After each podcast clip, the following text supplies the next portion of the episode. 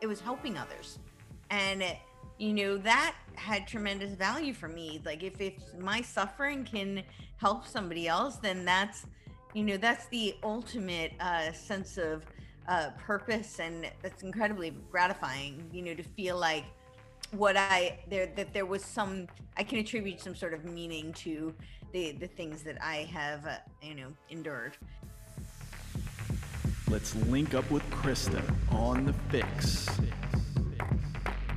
She's a wellness coach with a focus on mental well being and physical strength.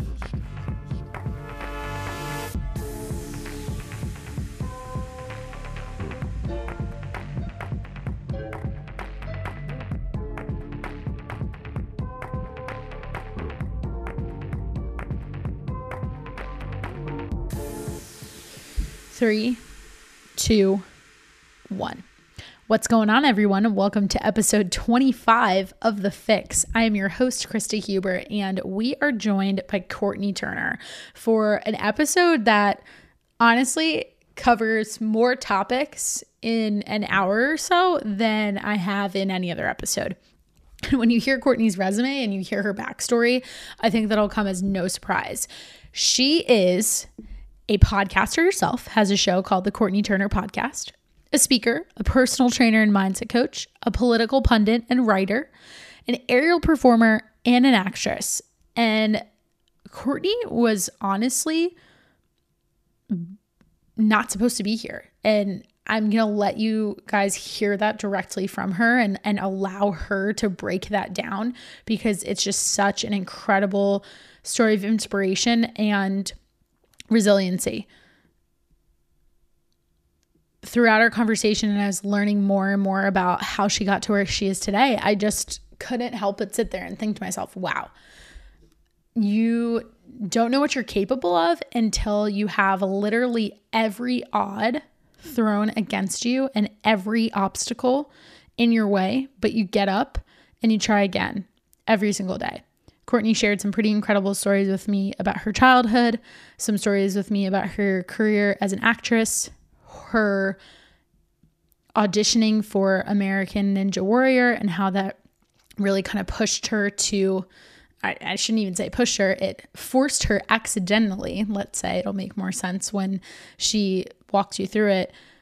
Talk about her past and where she's been and the woman that she's grown into. And this message is one that's very inspiring, very educational, and gives you just a positive and hopeful look on the fact that if there's anything going on in your life that's tough, you can do it. And an important component of our conversation as well is the fact that movement is therapy. For Courtenay, having faced so many disabilities throughout her life and being told that she would be unable to do things and figuring out a way to make them happen and really appreciating that she moves because of, as she says, not in spite of the limitations that have been placed on her is a lesson for anybody in not taking for granted what your body is able to do and using that as a reminder that it's not about punishing yourself to go through something. A workout should make you feel good. It should make you be proud of what you can accomplish. That doesn't mean it can't be hard. Doesn't mean it can't be challenging, and it should certainly be those things. But there's also like I said, a therapeutic component to it. And it's also a great reminder to nourish your body and give it the fuel that it needs, the food that it needs, because it's good for you and because it tastes good. Courtenay's story is a lesson in resiliency and it's a lesson in standing up for what's important to you and pursuing the life that you want to pursue and living that to the fullest. So, I hope you guys feel a strong sense of inspiration as much as I did from being a part of this conversation when we first recorded it a few months ago and listening to it back to it a few times since and editing it to get it out to you guys today. As always, you'll hear this reminder at the end of the show, but just want to stress this one.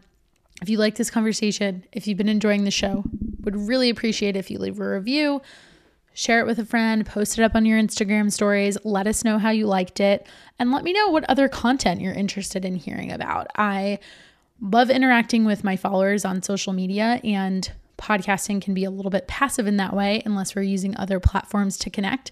So reach out to me anytime. Best way to do so is at the Krista Huber on Instagram. Check those DMs very often and always am available there.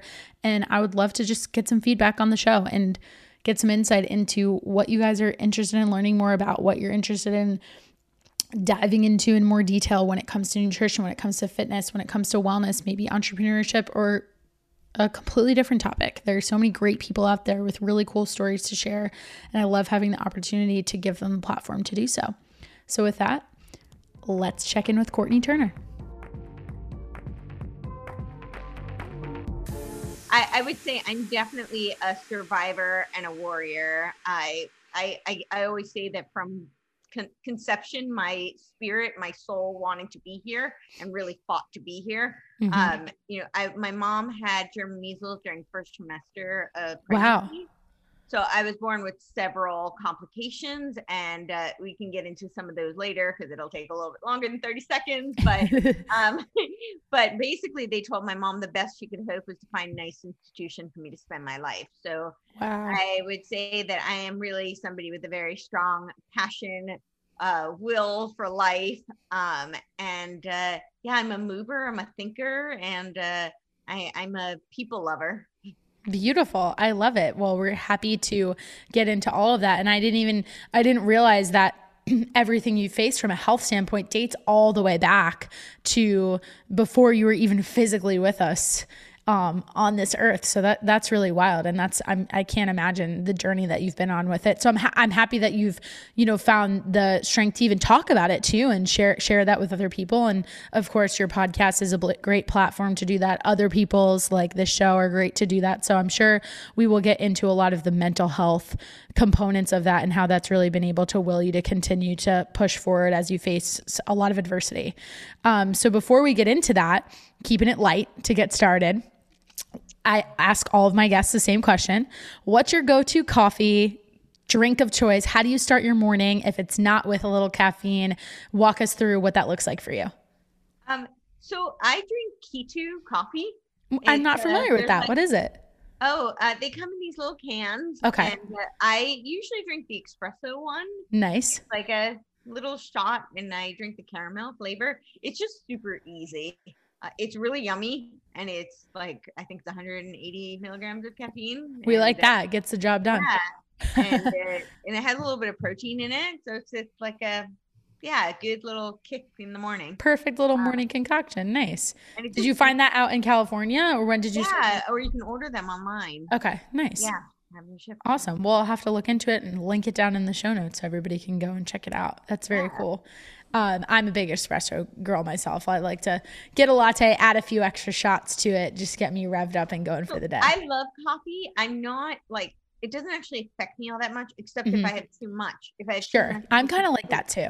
Yeah. Will me to sleep if I have too much. Oh, really? Okay. Yeah. That's so weird. Tell me about what you're currently up to. I know I kind of want to jump around a little bit, but I think for you, since you have so many major components of what you do that in a lot of ways are pretty different, I would love for you to start off and tell us a little bit about Truth Matters, how that ties into your podcast, and then your website. So I guess the two things that I'm uh, really you know immersed in right now are my own podcast and truth matters. And truth matters is a journalistic site. I am working with two others on it.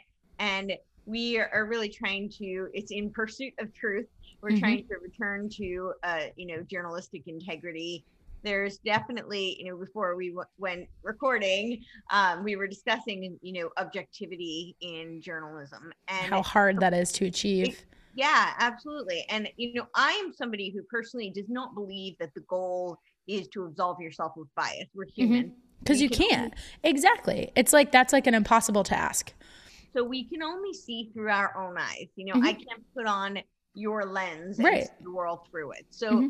I and nor do I think that we should. I actually don't think that that's a goal. I think that we have a much better chance of learning, understanding, and really uh you know if we're going to find a middle ground mm-hmm. or you know and understand the other person's position we do that we're better equipped to do that when we know where they're coming from so i what i would like to see is more transparency However, the goal of Truth Matters is what we're what we've seen is while nobody can absolve themselves of bias, Mhm. we've seen such a stray from even sharing the facts. Sure. And so truth matters. Of course, you know, we're very uh, you know, transparent that we are conservative, Mhm. you know, alternative media.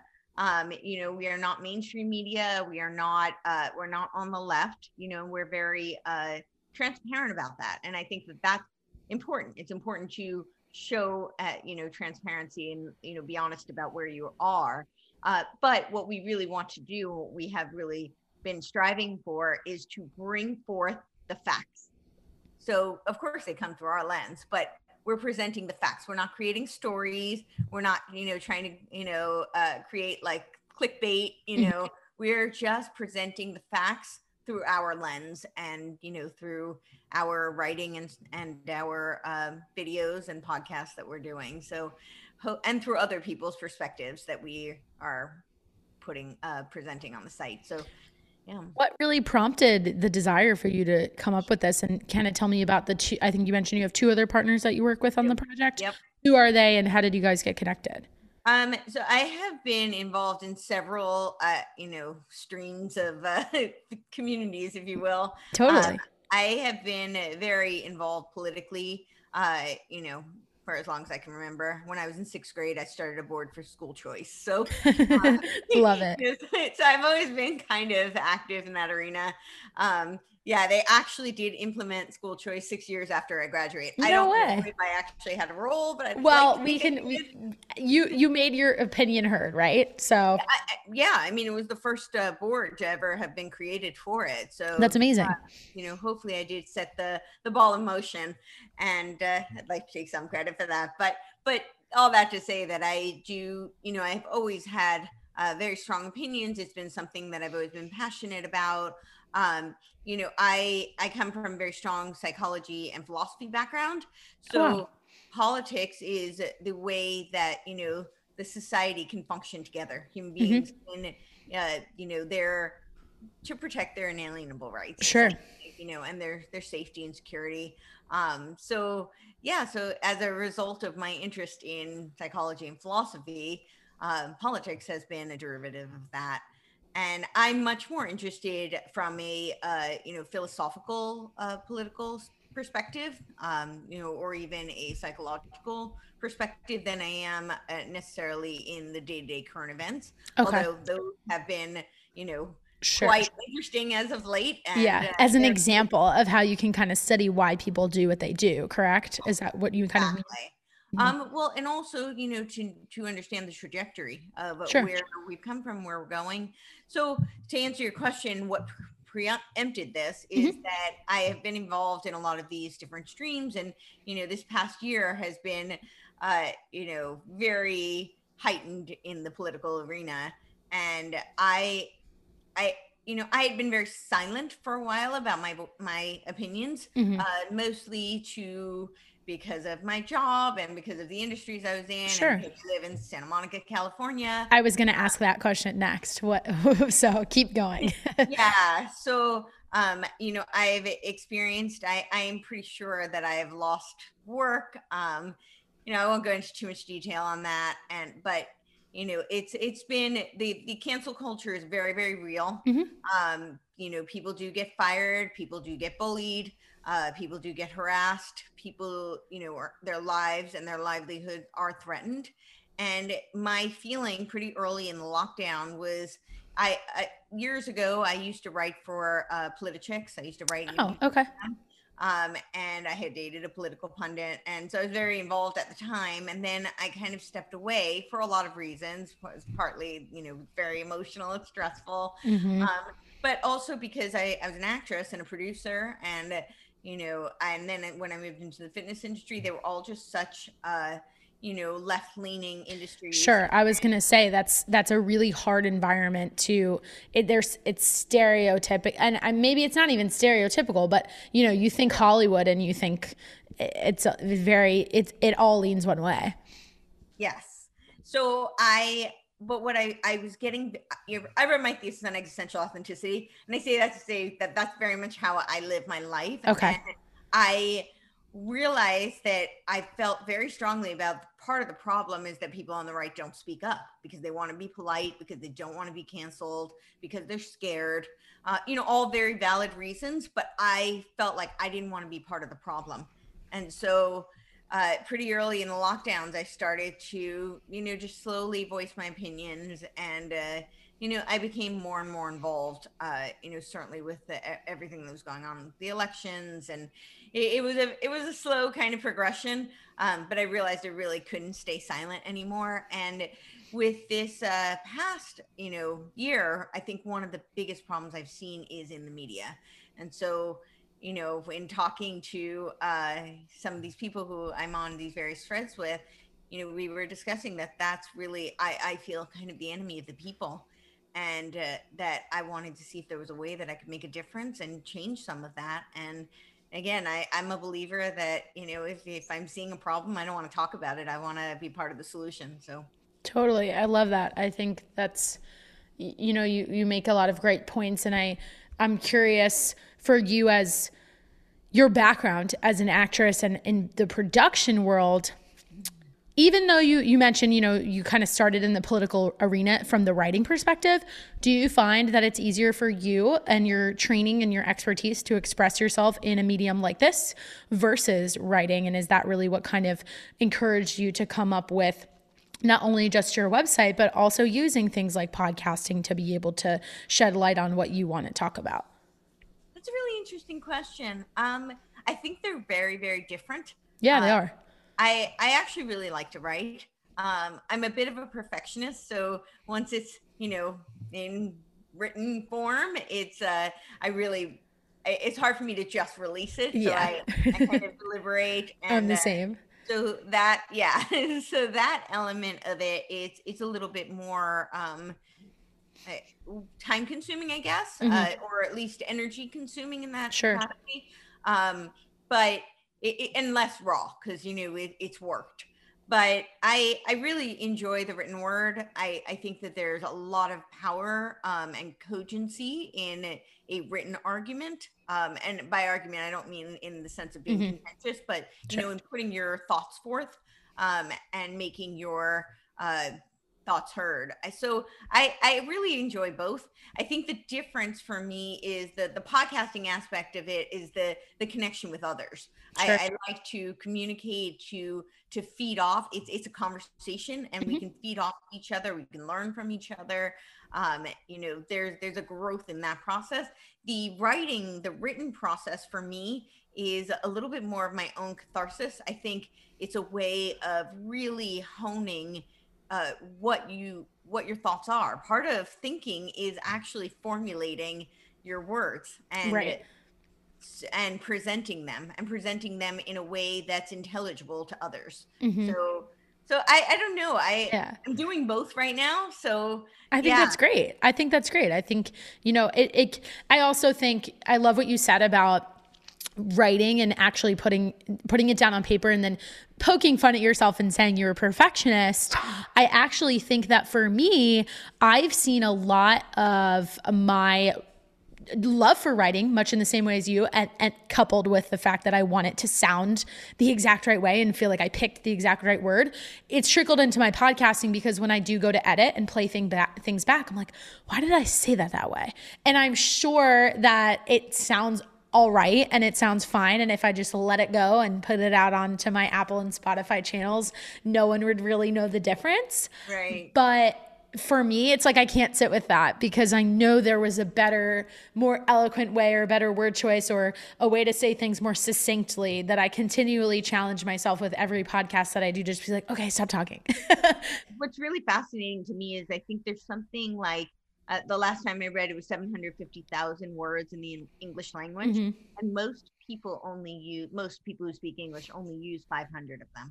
That's wild. Saying kind of like on the the journalism vein, um, tell me about your experience so far with releasing these articles. Um, what kinds of conversations, you know, for anybody listening who's not familiar with Telegram, uh, I think it's important to note that it is the type of, well, we'll call it an app for all intents and purposes, but it's a chat platform. So it's a place for you to be able, in your context, you're you know, putting out content. And then I imagine it's kind of that place where you've set up the community for people to have conversations. So, how, what has it been like for you to build that? Um, how is it going? Where and what direction do you see it going into? You can answer any of those questions, all of them, any order that you want. But like, describe it to us for someone who's not in par- a part of the group and may be interested. Awesome. Yeah. So Telegram is actually a Russian app.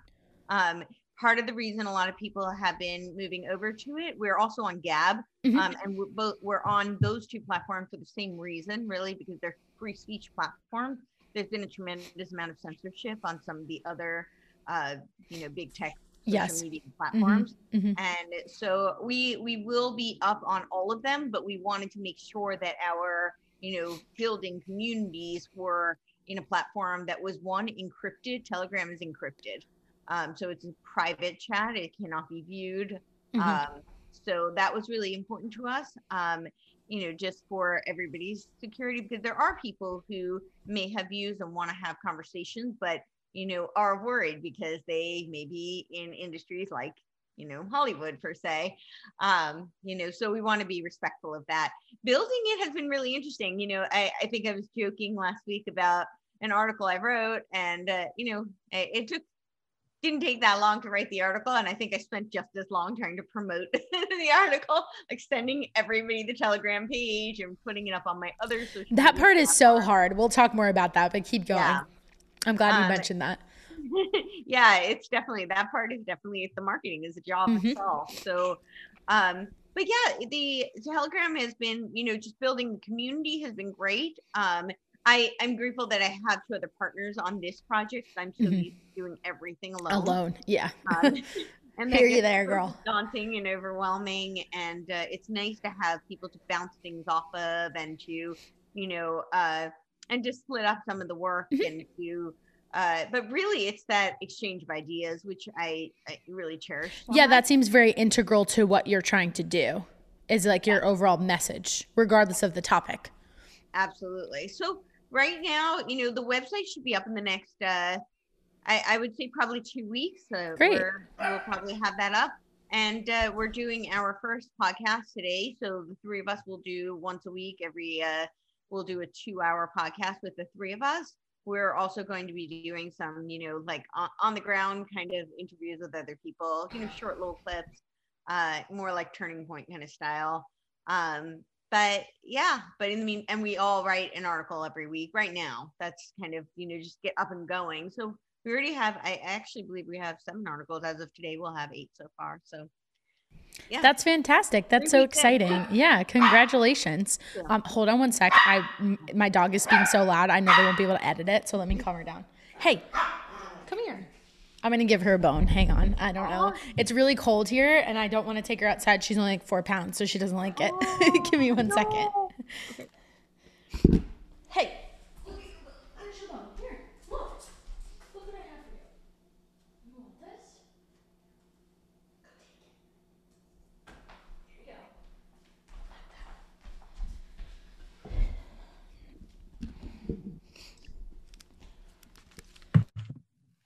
All right, she seems good for right now.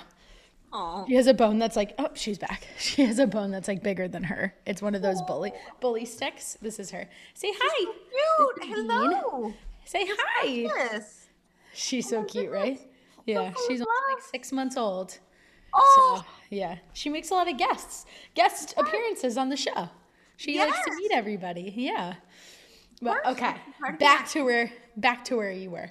Yes. So love that you're you're you know for multiple reasons having other people that you collaborate with this on just to get different ideas and being a part of groups i even think just us connecting with chase and uh, you know his his whole initiative with operation podcast huge testament to that right because Absolutely. if you have other people who are also trying to work on building something much in the same way that you are they can understand like i completely related to when you just said i wrote this article and then it I felt like I spent more of the time just promoting it than I did actually writing it. And that that can be a little frustrating. If we're if we're going to be really honest, like I have a lot of fun doing my social media content, but sometimes I just wish people would appreciate more how much work goes into that cuz all they see is the one post, right? And I'm like, girl, if you only knew how long it took me to put all that together and plan it out. I'll I'll be really honest. Like social media is not all that fun for me. I'm not somebody who is like, and that's so okay. It's so yeah, okay. I- And I, I know some, there are people who really do enjoy that whole interaction. I'm actually a pretty private person. Mhm. Um, you know, I I'm one of those people when I am having an amazing time, I will forget to take a single picture. Sure. Like, I'm much more immersed in the moment. I'm In a the quality moment. time person. Mhm. That you know, so I get very caught up in the moment, and it's always I always have to be really conscious to remind myself, take a picture. Do you, you know? And to be really honest, that takes me out of the experience. Sure. It's not. Mhm. Um, I'm not uh, exhibitionistic in that way, and that, that Okay. I don't mean that to be pejorative to people who are. No. That's it's a Yeah. personality trait. Mhm. Um, for me, like I love the connection aspect. Um, so that I, I really cherish, and I love the opportunity to be able to connect with others. But the the putting stuff out there and then waiting to see who responds, and and even just the the whole process of all of it is not my favorite part. Do, what I'm doing with Truth Matters is a little bit different because I feel like that's a again it's more of an exchange of ideas. Sure. So it's less of a promoting it. But even Mhm. just putting up the stuff, putting that stuff up on my other social media platforms Right. Is just not that. Yeah, It's a it- process. a necessary thing to do because Mhm. y- you, know Got to get the word out there. what- exactly, and for what I am trying to do, uh, you know, it doesn't have value if people don't read it, you know, so Mhm. or, or watch it, you know. So Yeah. it, it's important, and I understand that that's you know, and it's integral part of it, but it's not my favorite to be yeah honest. and i think you know what i think it's better to be to be able to recognize that you don't love doing something because that's the quickest way to figure out what you should be outsourcing to somebody else Yep. i think as someone you know being an entrepreneur yourself in many ways wearing different hats as we've already made clear it's probably the hard part when you're first getting started because like you even said you're so used to doing everything by yourself. A lot of that comes from just trying to operate lean and you wish you had this big budget but you don't have it. And you, you kind of have to take on the everything and and you don't want to cut corners but you want to do it to the best of your ability. There comes a point when you got to say okay you know in my business for example eh, with nutrition coaching, I love to do social media, like to the point where I like spending time on Canva and design tools and making it look pretty. But if that's going to come at the expense of me doing lead generation, is that the best use of my time? Cool that I'm good at it. And yeah, I could probably do a little bit faster than the average person. So maybe it's not the first thing that I would outsource, but I need to be cognizant of like, all right, there's going to become a point where even if it's going to be a stretch for me to get someone else to help me with this, I just got to go for it because it's going to hold me back in my business in some other other capacity, right? So for you, with ha- being involved in so many different things, most of which up until this point you've really done on your own.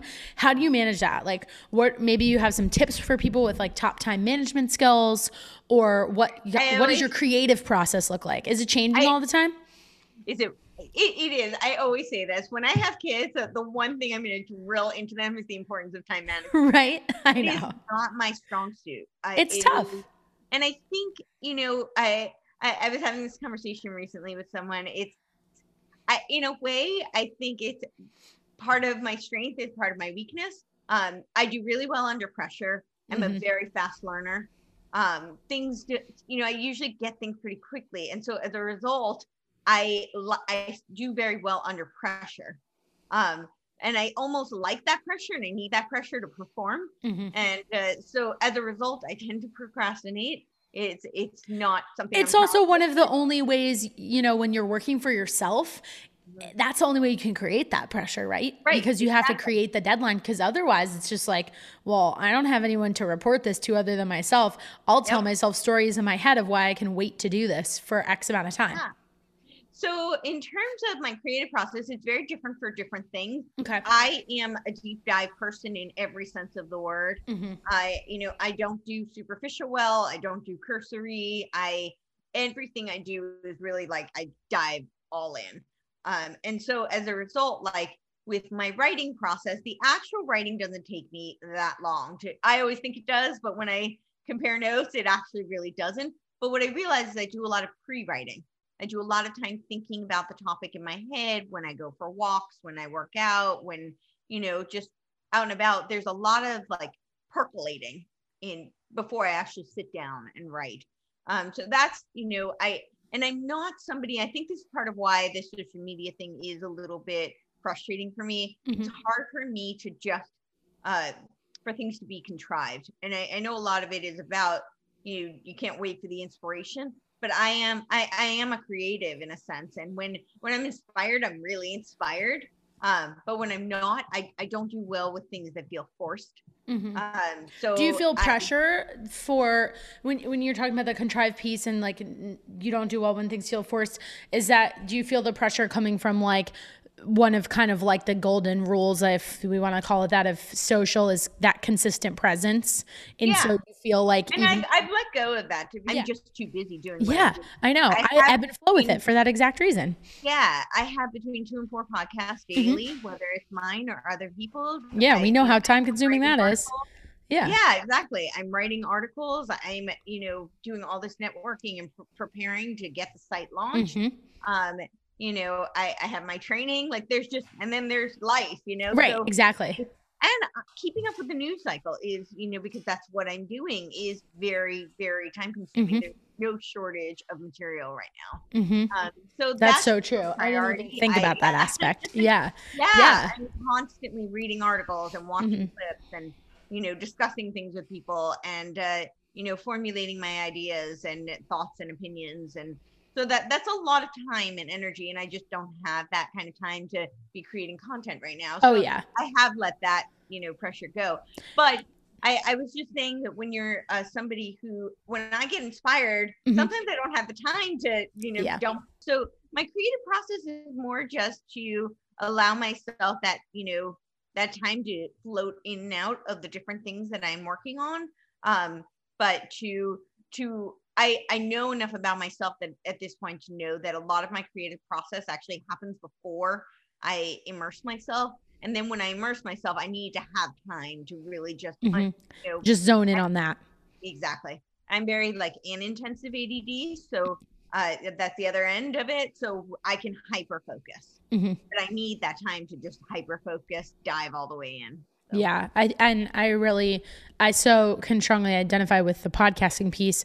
You know, if you're doing I even find like once I do two episodes a day, it's like not that this is a bad thing, but half my day is gone. You know, with podcasting, I appreciate that you brought the point up of being on sh- someone else's show, recording other shows. It really is time consuming. We talked about this when we were planning I, I reserve like a good 90 minutes for every episode, not with the intention of talking for that long, right? Just with a buffer of like technology issues and then setting it up. And then, you know, something happens in the background and, or you do another show and it gets, runs over, like whatever.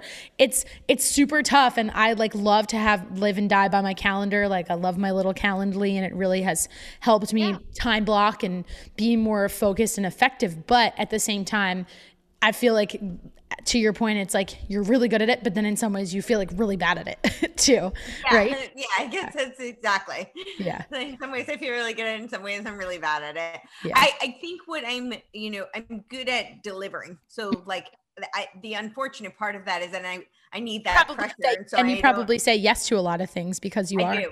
I do. good at delivering. Yeah.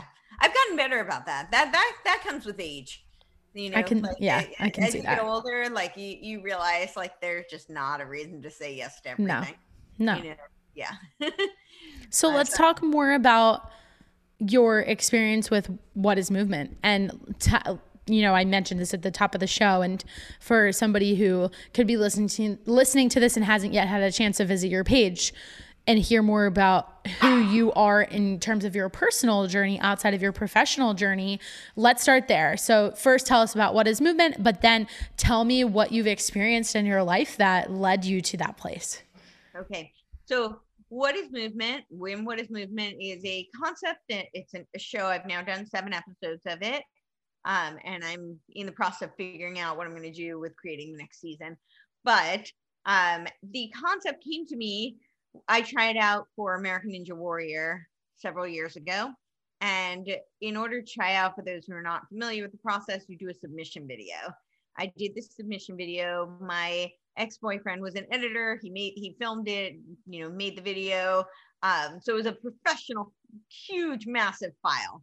And he told me that if I wanted to make any changes, I had a two hour window the next day. So I was trying to find a portal that would upload it uh, in, you know, fast enough time to send it out and get feedback. And so it wouldn't even upload onto my computer in less than 72 hours. That's how big the file was. And so I didn't have 72 hours. So I'm trying to figure out what to do. Facebook makes things really easy. You know, they want to get all of your data information, you know. So they it took 10 minutes though on Facebook. That shows you how massive the file was. Most things, you know, go Yeah, wow. They, they compress it. Um, so I uploaded it to Facebook. I made it private, you know, so only I could see it. It was a private album. And then I shared it with six people, you know, six people who were very close to me, like my parents, my sister, you know, uh, my trainer, my best friend, those people. Um, so the next morning, I got a call at 6 a.m. from my lawyer, who was also a production partner at the time. And he says, I saw your video up on Facebook. And I said, Yeah, you know, I wanted some feedback, what you thought from a you know filmmaking perspective and he said no no i mean like it's up on facebook and yeah. And so my manager who is I, I call him my big brother i put him in business years ago um he's in new york. So they're both in new york. That's why he called me at 6 a.m and uh, he said he shared it and made it public. And so i went to, i immediately started crying. Yeah my face right now is like oh shit. Because yeah. you're like, um, I didn't give you permission to do that. Right. And he, my, so he says to me, You're totally fine legally. You say submission video. The worst they can do is not pick you. And he said, I honestly think that will happen because he said the, the most impressive thing about your story is the reveal. Sure. So you you know everybody's story is different, but he said mm-hmm. from an a you know TV entertainment perspective, right, and what they're looking for to bring the wow factor to the show. Right. And he said, but depending on the story, he said, mm-hmm. for you, it's really impressive to see what you can do and then find out your story. If you hear your story first, the reverse isn't, yeah.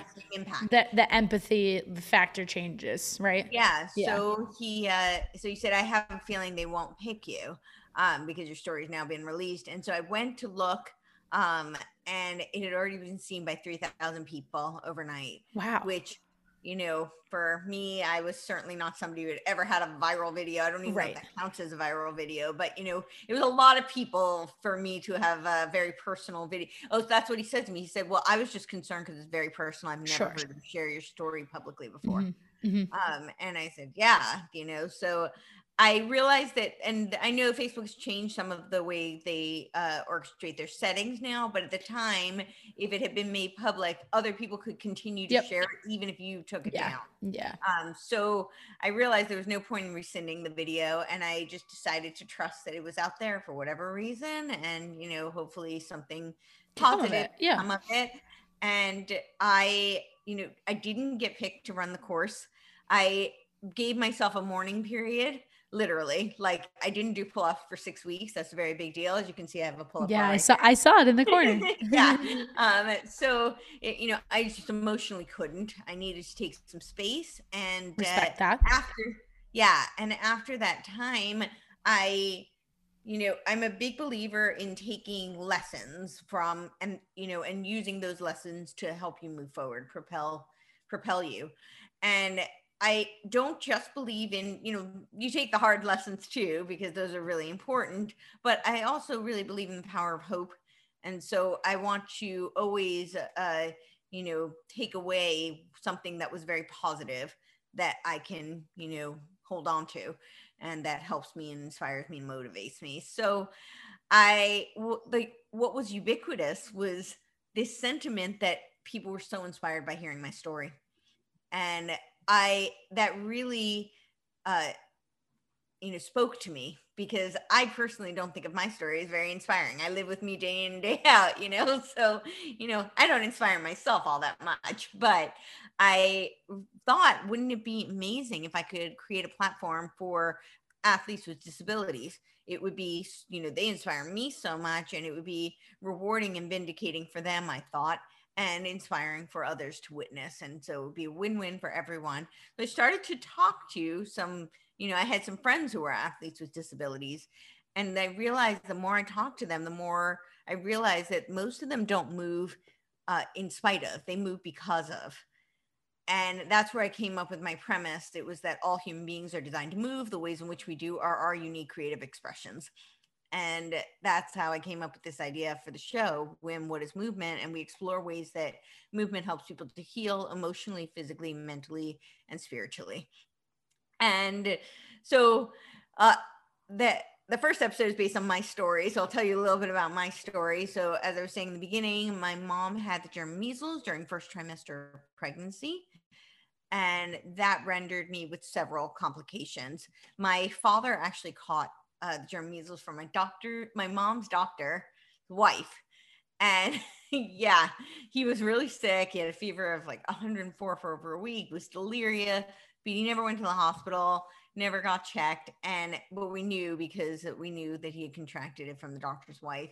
So 10 days later, my mom found a you know, mild rash on her upper chest uh, but she was convinced that even though she didn't have the same symptoms, that she had, she too had rubella. And so she did all this research. She went to the doctor to see they can't test the titer to see if you're effective, but they can test the titer to test the baby. That would be me. And the titer, the doctor was dyslexic. He read the titer as being 112. It was really 121. Had he read the titer correctly, my mom would have been had an abortion.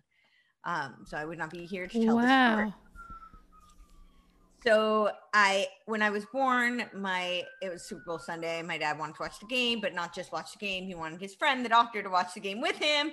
I was not arriving conveniently. Punctuality has still not been a strong suit for me, so I, as uh, they wanted to induce labor so that they could watch the game, but when they gave my mom the epidural, I had already started to crown. So my mom was tied up with spinal headache for the first two weeks of my my life. Oh my gosh. she couldn't lift her head. She couldn't hold me. Um, so, but the doctors in, in, the hospital in the meantime were covering up because they knew the mm-hmm. doctor was dyslexic. Yeah. When it, they finally realized uh, that I was born with rubella, um, it was because we had found somebody to remove a cataract when I was three months old, and they found rubella. They they left debris behind uh, my eye, and they had to do what's called a retinal cleanup in the retinal cleanup, they mm-hmm. found rubella pigmentation behind my sighted eye. So just to give you a little, uh, you know, so right when you were of, born, you weren't diagnosed with it then, right? Because of that mis- misread on the test. Exactly. Wow. Wow. Yeah. So uh, some of the complications were uh, I was born with a cataract, but it's a you know microphthalmic eye. There are lots of complications. At this point, I have glaucoma. I don't see out of that eye. Um, I have bilateral hearing impairment. I learned how to speak actually by reading lips because we didn't know that I was hearing impaired. I didn't get hearing aids till I was almost six years old. I, have heard that's very common with with younger kids when they they have a hearing dis, hearing uh, disabilities early because you can't communicate. So it's not like you can use your words to tell your parents like I can't hear you. Yes, that's really challenging. So and for me it was a it, that is true they don't always find it right away but for me it was actually much later um, yeah that is a lot older because you could talk at that point. Yeah. Yes i could talk um i learned how to speak by reading lips though. So and that that a lot of people don't do you know they mm-hmm. usually learn how to sign which i never did. Mm-hmm. um so i yeah, I was born with a bilateral hearing impairment. I do wear hearing aids now. I had heart surgery when I was a year old. I was born with hypotonic limbs, so the muscles in my limbs did not develop. I had my growth was stunted. I had fine graphic motor impairment. I was losing 10 teeth. They told my mom the best she could hope was to find an institution for me to spend my life. That's so, wild. Look at you now.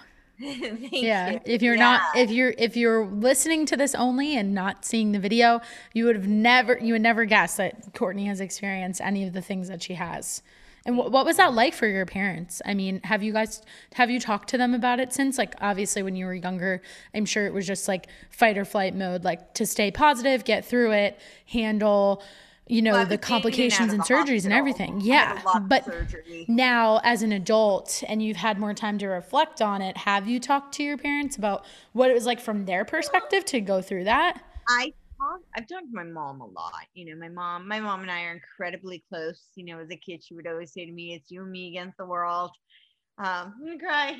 um, yeah, she, you know, we're very, very close, and we've certainly discussed, you know, it, it's as much her journey as it is mine. Um, you know, actually, when I had first graduated from college, I, I don't know if you know who Steve Bannon is, but my mom had met him. You do. Um, and uh, he wanted to make a movie of my life story. And, That's so uh, cool. He brought it to Lifetime. They actually offered me two hundred fifty thousand dollars to buy the rights to my life story.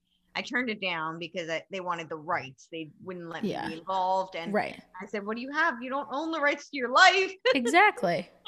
so I, yeah, that was how I felt about it. I, I think I would still make the same choice today. I'm with you Um, there. yeah um but yeah so my mom and i have definitely discussed it quite a bit and you know it was a really trying time for her as well and very much a tough journey for her um you know very different you know she, if the experience she had with it obviously um but you know if anything it was just as difficult and challenging for her if not more Mhm. um, for my father, I tried so hard to talk to him about it. I remember coming home from college and the first break I had, I, I said to him, so dad, you know, I don't blame you. I don't like, this is not a, a guilt trip. I was really clear about, you know, I just want to talk about it. Like, how do you feel about it? And, you know, how do you feel about, and he's like, what do you mean? How do I feel about what? And I was like, about, you know, the fact that I was born, you know, with challenges and, you know, and what that that meant, and wh- what are your thoughts on it? And Mhm. I just wanted to talk to him, just connect with him over it, and see how he felt, and you know, really just have a conversation. His response was, "You're fine, aren't you fine?" And like, "Yeah, I'm fine. And he was like, "So what are we talking about? Why are we having this conversation?"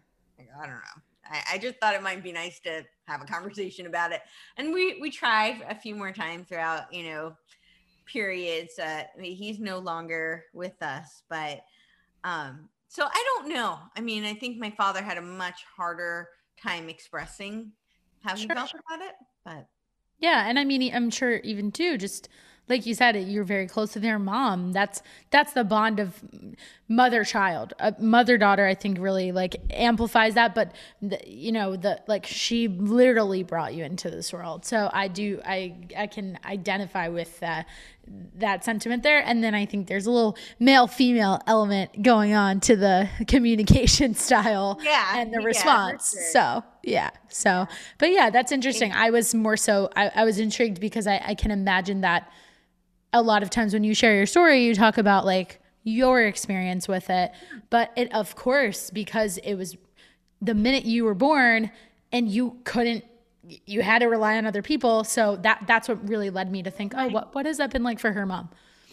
yeah, it was definitely really challenging for my mom. I I know that, and you know, my my mom was wonderful. She was a fighter. She was determined. She sought every avenue possible. Uh, my grandfather as well. My grandfather actually offered his eye. You know, they don't do eye transplants, but Wow. he had offered to give me his eye, you know, when I was an infant and they found out.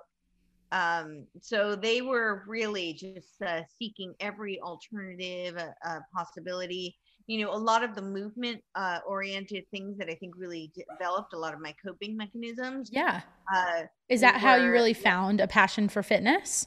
Yeah. So my uh, mom had this idea of building a balance beam. So every other day of my childhood, I wore a patch over my sighted eye and I did not have hearing aids. So I was really essentially like blind and deaf every other day of my childhood.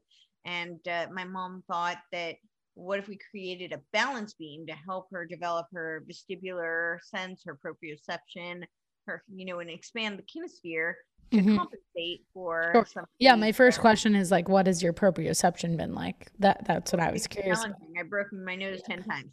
I Um, believe it. yeah. Um, so, you know, she came up with that idea and I would walk on the Wow. scene and then as if I completed it, that would be, you know, every day at the end of the week, then they would make it narrower. And my grandfather built it. You know, wow, that's so cool. And all did all of this happen in New Jersey? Because you mentioned all you happened in New Jersey. Where what town are- did you grow up in? Englewood Cliffs, New Jersey. Very nice. I, I'm Right currently sitting in Cranford, and I grew up in Westfield, Oh so my not too far. Okay. Yeah. Awesome. Very cool. Yeah. Um, yeah, so Englewood Cliffs, New Jersey. And yeah, and I had a baby nurse who um because of the hypotonic Mhm. limb she put me in a wet sandbox and she said babies love sand and you know would create resistance and she could see I had very build up strength personality even as a, an infant. Yeah. She was poised just slightly out of reach. So to, tr- to really like train you to to use your motor skills. Worked. Wow. But when I was uh, about four years old, I went to day camp and I saw a balance beam in the gymnastics mm-hmm. uh, class and in the gym.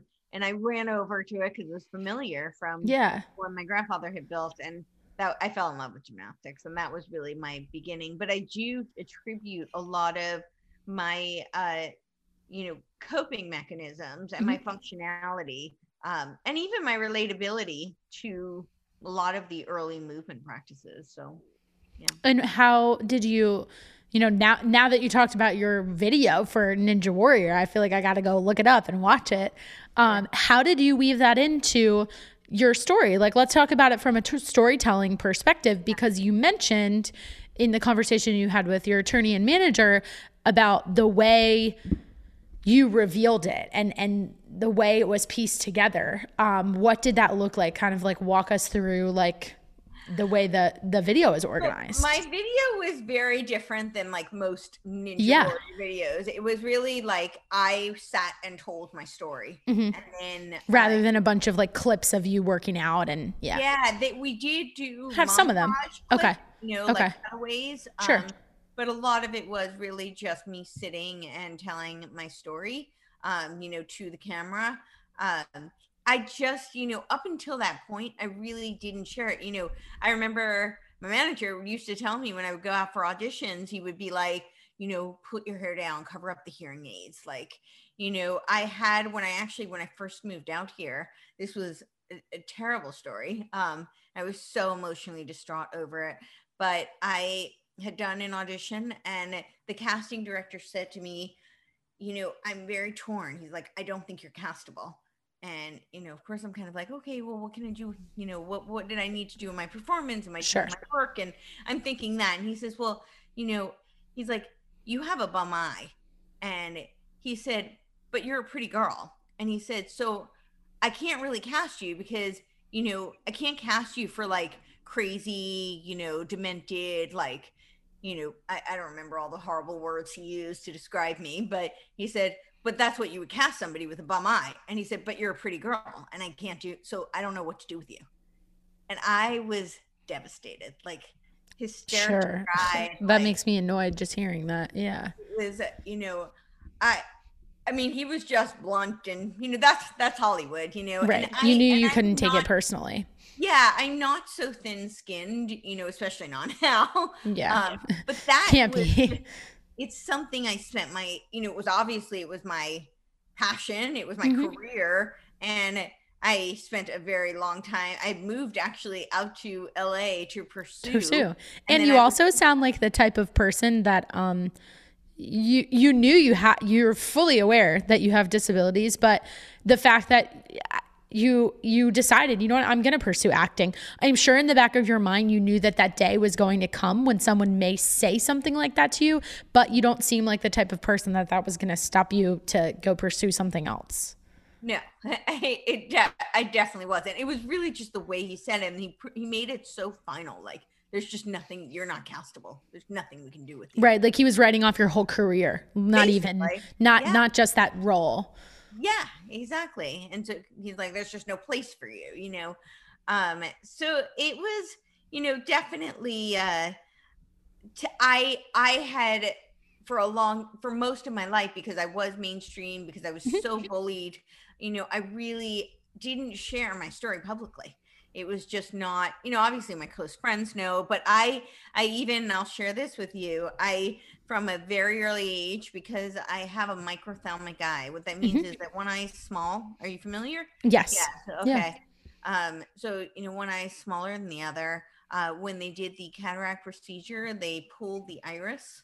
Um so it's not a normal eye. There's nothing normal about it. Um so I it doesn't have a lens. Like there's it's it's just it's different. And so from very early age I, and they're two different colors. They're I would work with an artist they would take pictures of my eye and I would work with an artist to help uh, develop a, a, contact lens a cosmetic lens that could match that could match. Cool.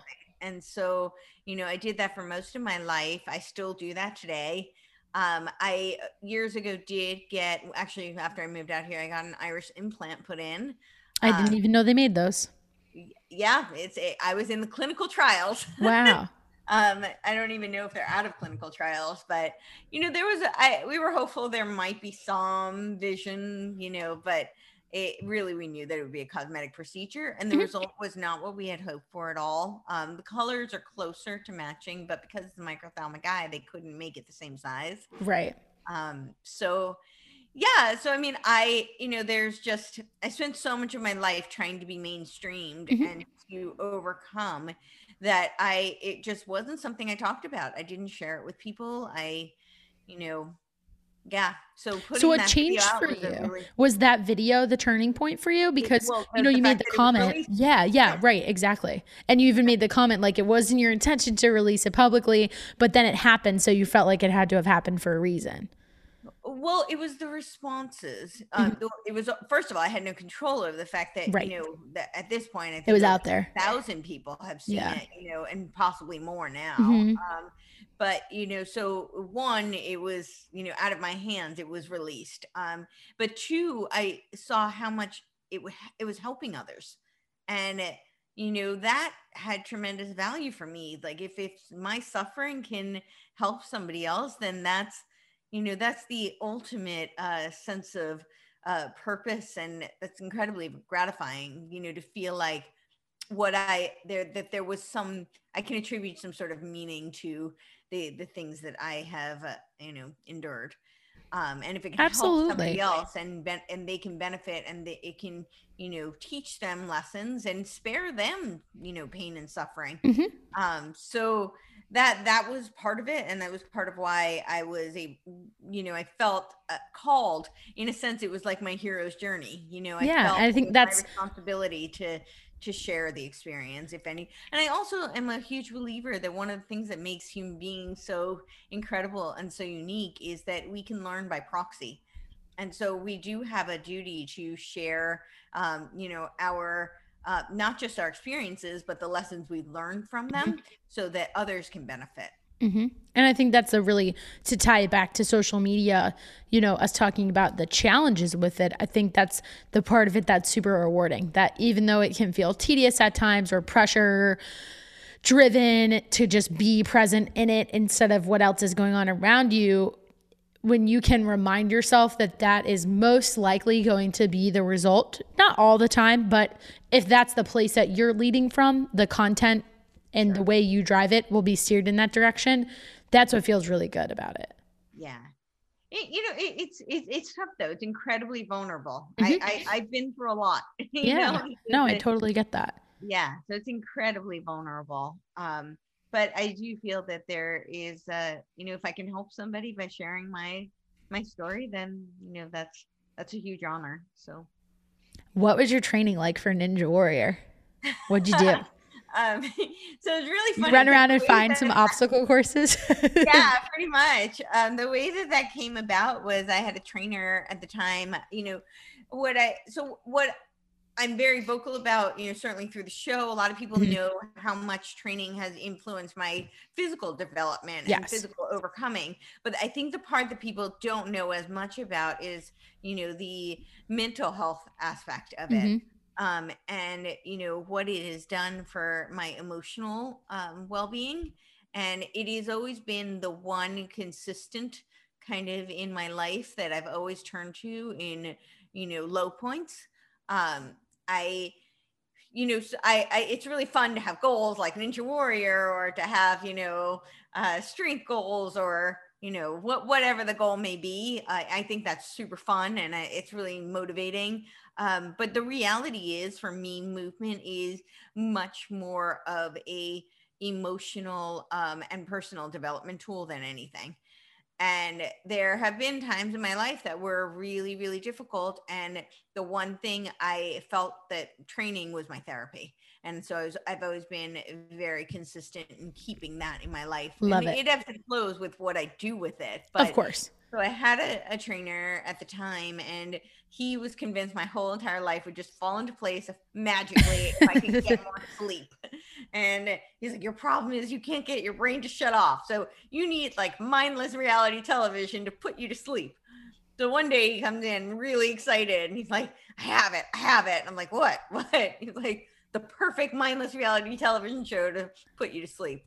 I don't know why he thought this was going to be soporific material for anyone, but certainly not for me. Um, but he starts telling me this whole story about this girl who, you know, she she combated the the warped wall and she's the first person to do it. And you know, he was like, she's about your size and she's a former gymnast. And I was like, okay, you know, that sounds cool. Yeah. So he in the middle of like we're in between squat sets and he's Yeah. like, I show you the video. He shows me the video and it's like, oh my gosh, that looks like so much fun. So on my drive home, I'm like, kind of, I can't stop thinking about him. Mhm. Could I train for that? Like, that'd be awesome. And he says to me, Well, it's your weakest points. It's grip strength and speed. And I'm like, Well, you know, isn't that the point of training? Like, Yeah, I were already like work on the weak stuff. Why would I hire you to help me? Sure. Yeah. um so what did we do i you know we certainly did like you know uh very like in our, our programming when i Mhm. worked with him there were very specific kind of like pull-ups a lot Okay. of pull-ups and a Yeah. lot of Yeah. You mentioned you had to take six weeks off from pull ups. exactly yeah. I imagine you were doing a ton. Yes. Um, but the other aspect of it was a lot of me like reaching out and networking and finding obstacle courses and you know uh gyms that were set up close by Sure. other people to train with and find out the type of like balance training Right. uh, that they did um so and that was super fun you know I Yeah, that's- you took it in and- like you took your movement journey in such a different direction it really makes me think of um you know people like i don't know if you follow her but she posted a great video yesterday about self-love. Do you know kaisa kernan? I'm probably Yeah, butchering her last yeah, I name. do. I, I- love I- her. she's like my idol. I- I like if when I, uh, she does some really cool tricks in the gym and some of them i can mimic and some of them are failures. But if anyone gives me a compliment that is like oh you remind me of her i'm like yes. I, I just really I, I like her. could see that. I, I was just thinking that. You yeah, I love her. Well, thank you. I'm so happy. Yeah. Um, but she posted something amazing yesterday, and the whole idea of like even her word choice with movement, it's very deliberate, and I think it aligns with your viewpoint on on your experience and journey th- from how you first started training with from balance to gymnastics, then to just more of this like functional fitness and through the journey of like let me do something fun and different and challenging. Talk about how like she was an athlete. She had this like very purpose driven idea to why she was working out and then the minute that went away she was like well what am i supposed to do with this and fast forward through all of the pandemic and fitness shifting and she's really branded herself on like being the person who finds items in her house and shows you how to work out with them like she did that years ago and now it's totally come back Yeah. Um, and she posted this amazing video on Instagram talking about how to- self love can actually be toxic. Because this idea of like, you should just look in the mirror and tell yourself that you're fucking amazing all the time without acknowledging that shit is really hard. And she was like, I have had said to myself so many times this year, and it made me feel really like I felt heard when she said this.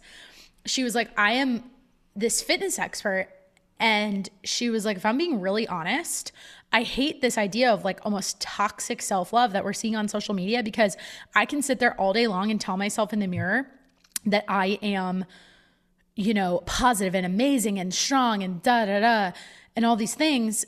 But I've also called myself a fraud like a hundred times because she was like, if I'm being frank, I'm at my unhealthiest that I've been in the last 12 months because the pandemic has been tough and it's changed her industry. And she was already doing a lot of stuff online, but she probably didn't have access to the same tools that she loves to work out with. And and it changed her routine. And she was like, There have been so many times where I'm sitting there beating myself up, and she's literally getting tears in her eyes as she's saying this. That I've said in the mirror, I am a fraud. I'm telling these people to move, and I don't even want to move myself. So I hear a lot of in your story, just like, you know, you said you had to give yourself the time to grieve of like, I'm not going to do any pull ups right now. That's totally okay. There's so many parallels to that. And I really love that you have even though it sounds like it was almost by accident, you have found the strength to now really like lean into the vulnerability of sharing your story. And I think that's very beautiful. Thank you. I really appreciate that. Yeah, her her um, message resonates very strongly for me. Mm-hmm.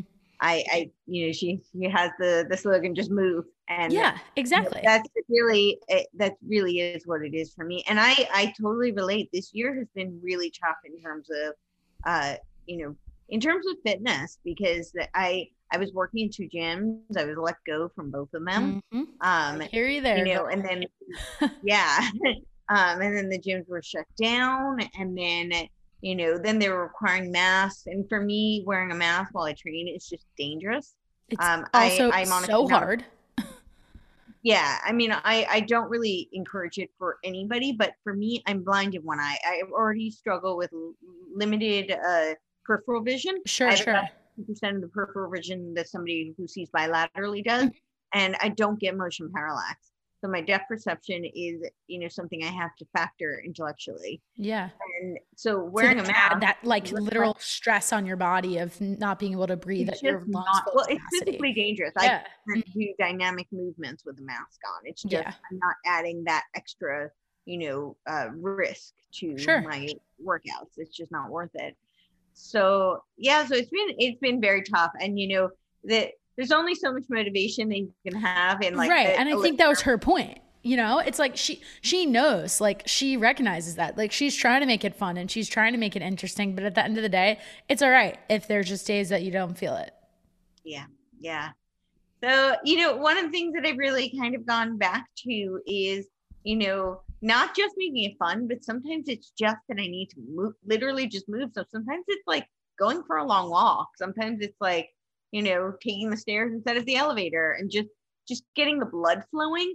And you know, sometimes like in between podcasts, I'll hop on and just do a couple of pull-ups. You know, it's like it's just to it, because it is so important for your mental state. It's important to prevent cognitive decline. Obviously, it's important for physical health, um, but it is it, so it's something i don't want to just abandon but i i understand that it's definitely been a challenge to totally. you don't have the same routine and it's hard to no, that like was the worst part for me. Like what are you driving towards? Yeah. The worst part for me was that um, all the aerial studios were closed and i was up until the lockdowns i was really uh, getting into motivational speaking. Well no I, I was a motivational speaker. I mm-hmm. did aerial acrobatic performances oh cool Nice. Um, and I was actually the weekend of the lockdown, I was uh was supposed to do a pole competition. So it, it was a really big part of my life. I mean, I did aerial several times a week. I was, you know, preparing for a competition on pole. Um, this wasn't like a, you know, it wasn't just a kind of ancillary type. Sure, hobby. like it was. Yeah, you. It was your driver for yeah time. Yeah, so that was really. I, I honestly was devastating. I'm sure and it's like you know you're working so hard towards something. I think there's lots of people who do uh, you know bikini competitions and things like that too that i totally felt that way. It's like yeah.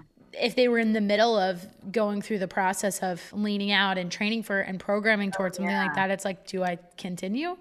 Um, and i know a lot of people who did but if they if they didn't I, t- I would respect that too. Like it's it's just not the same.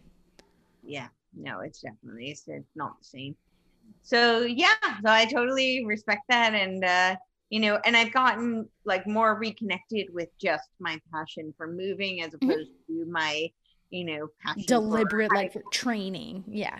Right right. Like having the goals and yeah, like yeah. accomplishing those. Because i think that's actually really important. And totally. I, I don't want to undermine that. No, but you know there's a time and a place. And so sometimes you know just figure out what, what it is to do for your health. And so for me like you know I, it's been more about getting to when i can get to a gym it's like mm-hmm. that connection with people and being outside and that environment and you know having the weights you know and working on whatever goals i can achieve at that time and then if it's just in my apartment doing the things that i'm doing here it's you know but it's just a, a reminder that you know i'm in this for the long game I want to be able to move when I'm 80 years old. Absolutely. And, you know, I love and I'm passionate about. So, absolutely. Yeah. So important.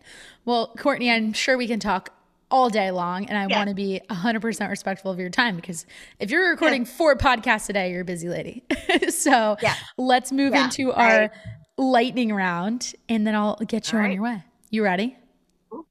I'm Okay, ready. I'm ready. So we'll we'll stay on the fitness trend to start it off. What is your favorite movement? Like if you could only do one movement for the rest of your life, what would you do? Probably pull-ups. Pull-ups. Yeah. Okay. I, I thought you might say that. Yeah. um, what's your least favorite? If you could avoid one forever and ever, what would it be? Ooh. Snatches. I don't love snatches. Really? Okay. Yeah. I love them. I would do them forever. Actually, you know what?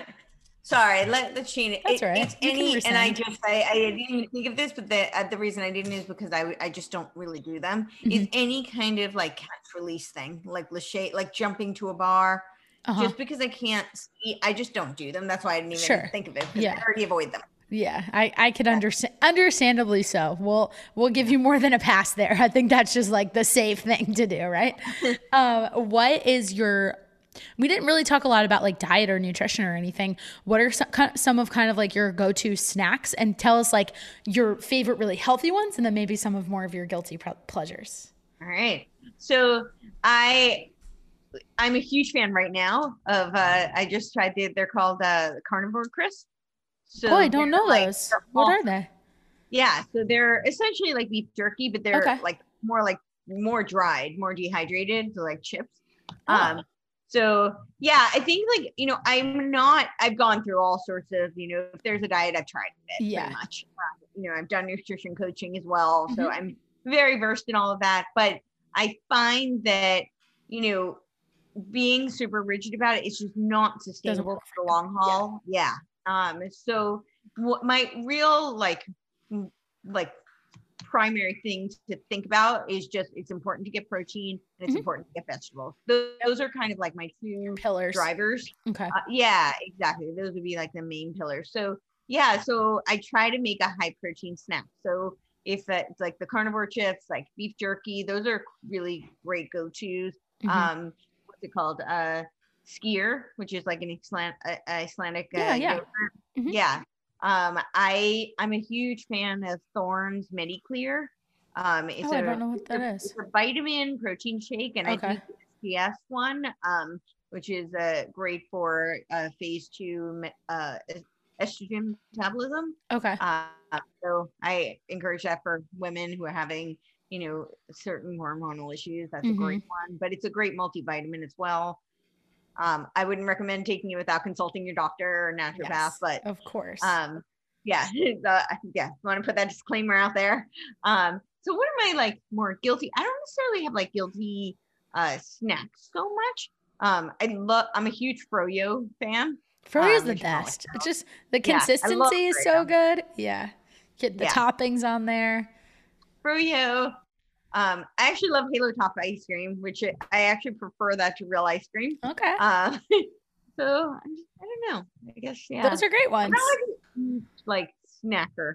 Mhm. Um, I prefer actually like to have a meal. Yeah. Like I'm somebody who like I really love like dinners with friends and like Mhm. sit down and The experience. Sure. Yeah. That's great. That's super important. Moving away from the fitness and somewhat tied to it, Yeah. what if you could kind of like look back and, you know, you were much younger and have been dealing with a lot of these challenges throughout your entire life? What was the most re- maybe rewarding um, rather than looking at it as challenging, but like the most rewarding kind of like prognosis that was given to you and your family where you were you you were told like you're not going to be able to do this thing and then now you can do it. Like is there one activity or skill or something that you're just like really proud of yourself that you kind of defied those odds? It's a hard one. There- Yeah, there's a couple. There's so many. Yeah, there's so many. Um, you know, I know a huge one for my mom. I was really, really young. Um, there weren't many rubella clinics, but there was one left because I was in that in between. Mhm. Like the vaccine was already out. Yeah.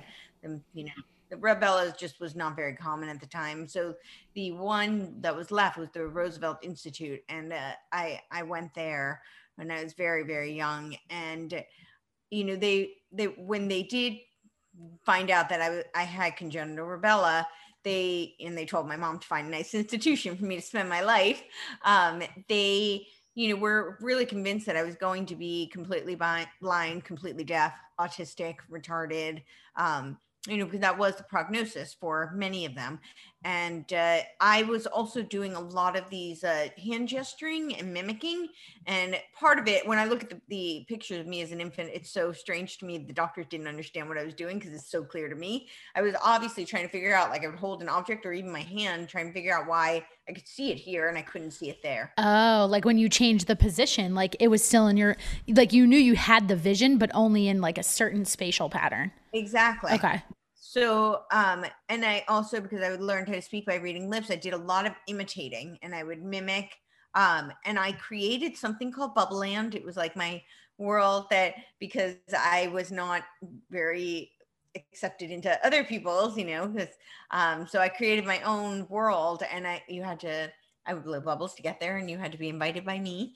Um, and we spoke gibberish. And the amazing thing about kids is that they are masters of improv and so yeah you know, and resilience the yes and and they also rely very heavily on nonverbal communication mm-hmm. so we spoke gibberish and understood each other perfectly that's so cool and it, it was really awesome so uh the Roosevelt Institute told my mom that they knew that I was going to be okay because I had such a vivid imagination.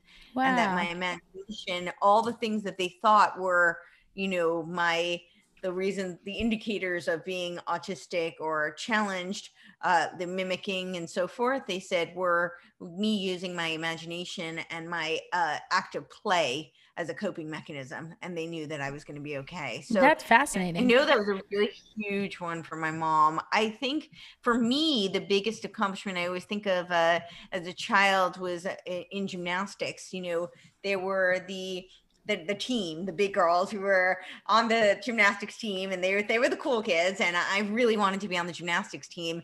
And I watched them. They were doing back walkovers on the beam one day, and my uh, coach, you know, I wasn't on the team at the time, and uh, my coach was like, gave me this rule that I was never allowed to do a back walkover on the beam. She said between my hearing and my sight that, you know, I was never going to have the balance to be able to go in a straight line. It was just much too dangerous.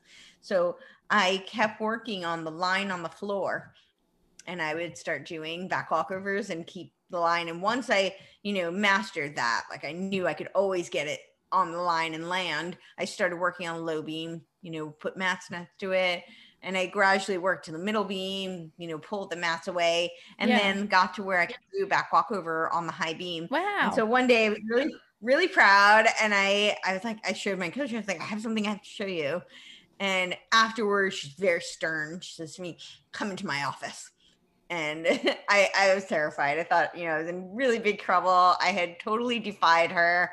Um, and even though I was successful, you know, I did break her rules. So um, I, I was afraid that I would be punished for it. And she says to me, So I can give you, and she holds up like, you know, she's like a t shirt.